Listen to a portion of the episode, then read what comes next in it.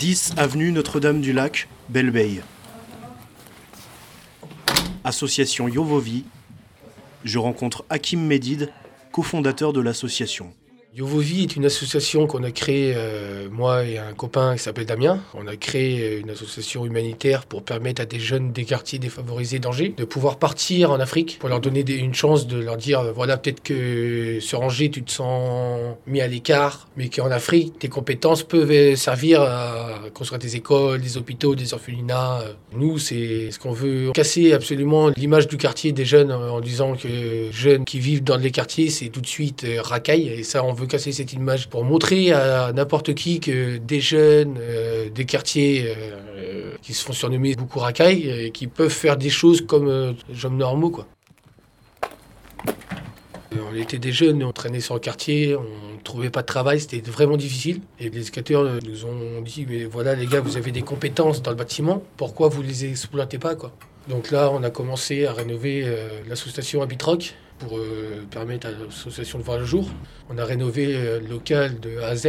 Suite à ça, on a fait d'autres choses, c'est le déménagement d'une dame qui n'avait pas les moyens du tout de payer une équipe de déménageurs, quoi. Et dernière chose, on a rénové un logement d'une personne âgée du quartier qui n'avait du tout pas les moyens, on lui a refait son logement aussi.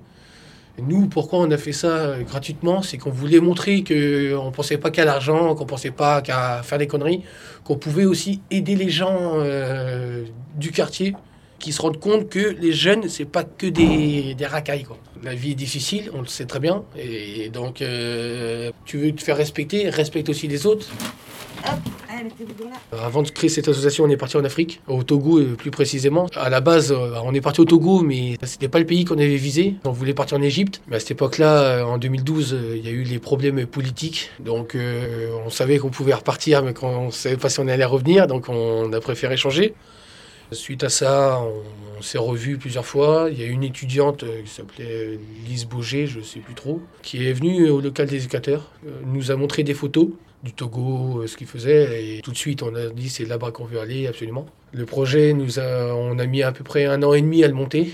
Pour monter le projet, on a participé à un concours Ouest France où il y avait à peu près une centaine de projets qui étaient sélectionnés. Sur les 100 projets, étaient sélectionnés les 10 meilleurs projets dans toute la France. Et dans les 10 projets, on est arrivé 2e. On a eu un prix de 900 € de Ouest France. Après, on a fait de l'autofinancement à Carrefour, Grand-Maine.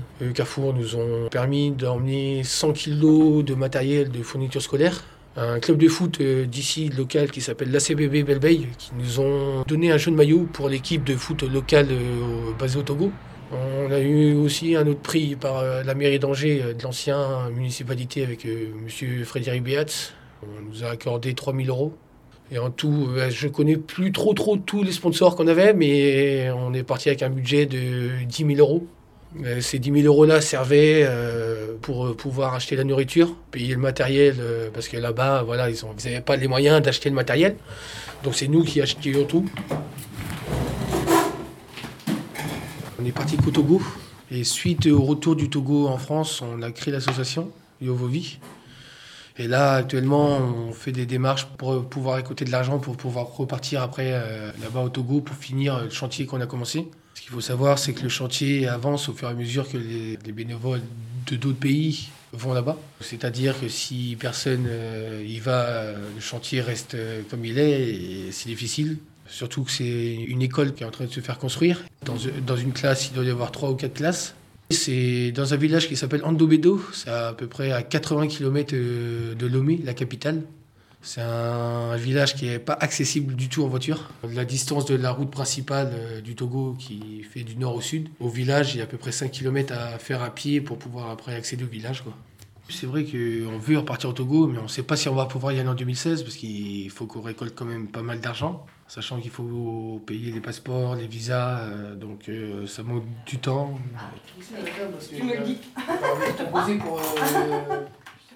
On a été accueillis vraiment chaleureusement, franchement, même moi je ne pensais pas être accueilli autant comme ça.